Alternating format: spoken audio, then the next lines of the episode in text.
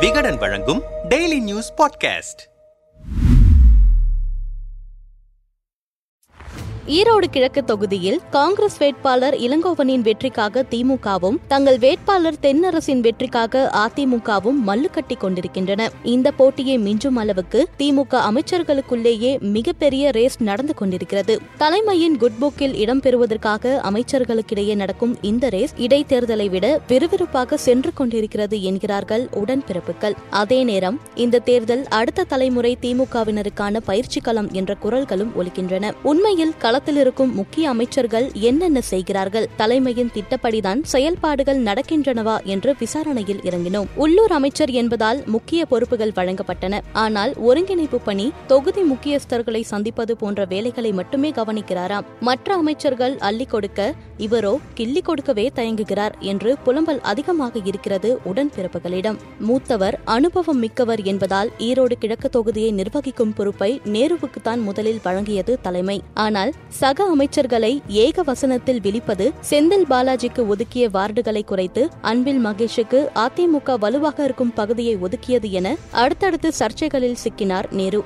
ஆனாலும் தொகுதியிலேயே பெரும்பாலான நேரத்தை செலவழிப்பதால் கூட்டணி கட்சிகளை ஒருங்கிணைக்கும் பொறுப்பையும் கவனித்து வருகிறார். தனக்கு ஒதுக்கப்பட்ட இரண்டு வார்டுகளிலும் தன் மகன் கம்பனை வைத்து தீயாய் வேலை செய்கிறாராம் ஏவா வேலு. ஈரோடு கிழக்கில் இவரின் கைதான் ஓங்கியிருக்கிறது.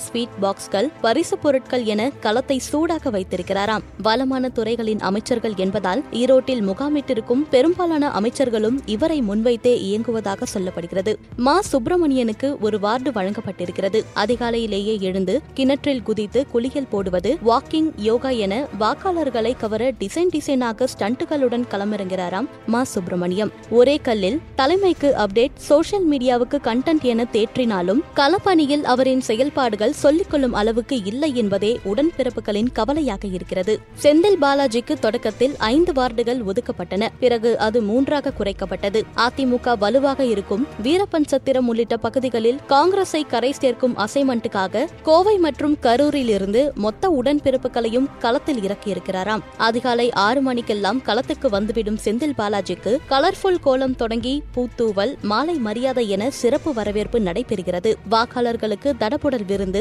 ஸ்வீட்ஸ் என அள்ளிக் கொடுக்கும் கரூர் கம்பெனியின் கவனிப்பால் பாரம்பரிய இரட்டை இலைக்காரர்கள் கூட அமைச்சருடன் போட்டோவுக்கு போஸ்ட் கொடுக்க முண்டுகிறார்கள் முதல்வர் உதயநிதி ஆகியோரை விட தொகுதிக்குள் இவரின் புகழ் ஓங்கி ஒழிப்பதால் சக அமைச்சர்கள் note the point your honour என தலைமையை அலர்ட் செய்து வருகிறார்களாம். பத்திரப்பதிவுத்துறை அமைச்சர் மூர்த்திக்கு ஒதுக்கப்பட்டது ஒரே ஒரு வார்டுதான். தன் மகன் மற்றும் மதுரை மாவட்ட தொண்டர்களுடன் ஈரோட்டில் முகாமிட்டிருக்கும் மூர்த்தி காலை ஏழு மணிக்கெல்லாம் ஸ்பாட்டில் இறங்கிவிடுகிறார். ஆரம்பத்தில் தினசரி மதியம் பிரியாணி அண்டாக்களை இறக்கிய மூர்த்தி எதிர்க்கட்சிகள் செய்த கலேபரத்தால் அண்டாவை ஓரமாக வைத்துவிட்டு ஒரு வாரம் எவர் செல்வர் கூடம் அடுத்த வாரம் தூக்குவாளி என வாக்காளர்களை திக்குமுக்காட வைக்கிறாராம். தனியார் விடுதி ஒன்றில் அமைச்சர் பேரை சொல்லி ஞாயிற்றுக்கிழமைகளில் தடபுடல் அசைவு விருந்து நடைபெறுகிறதாம். இதற்காகவே மதுரையிலிருந்து ஒரு சமையல் டீமையே இறக்கியிருக்கிறார் என்கிறார்கள். விருந்தில் கிடைக்கும் மதுரை ஸ்பெஷல் ஜிகர்தண்டாவுக்காக சக அமைச்சர்களே வந்து கை நனைத்து விட்டு போகிறார்களாம். உள்ளாட்சி தேர்தலில் பெருத்த பின்னடைவை சந்தித்த போது கூட அன்னை சத்யா நகர் சூரியம்பாளையம் பகுதிகளில் அதிமுக வென்றது. அந்த அளவுக்கு அதிமுக கோட்டையாக விளங்கும் பகுதிகள் தனக்கு ஒப்படைக்கப்பட்டிருப்பதை ஆரம்பத்தில் அன்பில் மகேஷ் உணரவில்லை. நேருவின் கேம் பிளான்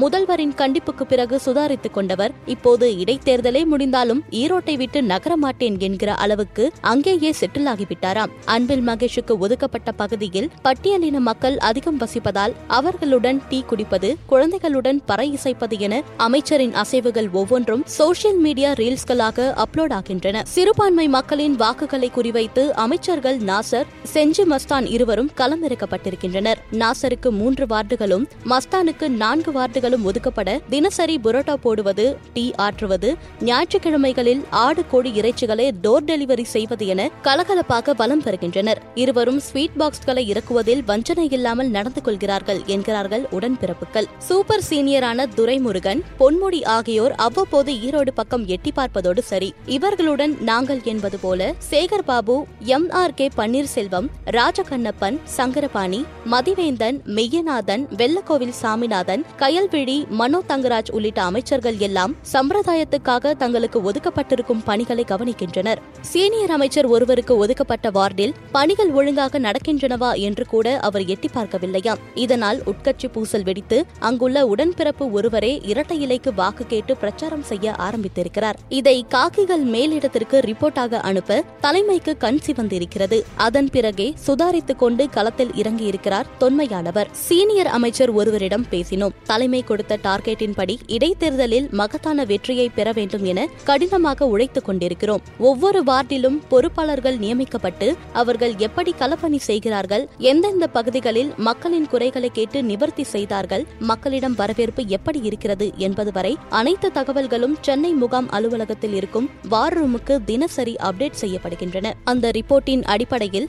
முதல்வர் ஸ்டாலின் அடுத்த நாள் காலையில் செய்ய வேண்டிய வேலைகள் குறித்து ஆலோசனை தருவதோடு பிரச்சாரத்தில் தொய்வு ஏற்படும் பகுதியின் பொறுப்பு அமைச்சர்களை தொடர்பு கொண்டு விவரங்கள் கேட்கிறார். தினமும் இருபது பூத் கமிட்டி மெம்பர்களையும் போனில் அழைத்து பேசி உற்சாகமூட்டுகிறார். சீனியர்களிடம் கல செயல்பாட்டையும் இளைஞர்களிடமிருந்து தொழில்நுட்ப பயன்பாட்டையும் ஒன்றிணைத்து எதிர்வரும் நாடாளுமன்ற சட்டமன்ற தேர்தல்களை எப்படி எதிர்கொள்ள வேண்டும் சொந்த கட்சியினரையும் கூட்டணி கட்சியினரையும் எப்படி அனுசரித்து சென்று வெற்றிக்கு பாடுபட வேண்டும் என கற்றுக் கொடுக்கும் விதமாக மைக்ரோ மேனேஜ்மெண்ட் முறையில் திட்டமிட்டு செயல்படுகிறார் முதல்வர் ஸ்டாலின். எங்களை பொறுத்தவரை இது இடைத்தேர்தல் மட்டுமல்ல அடுத்த தலைமுறை திமுகவினருக்கான தேர்தல் பயிற்சி களம் என்றார். பயிற்சி எந்தெந்த விஷயங்களுக்கு பாஸ்?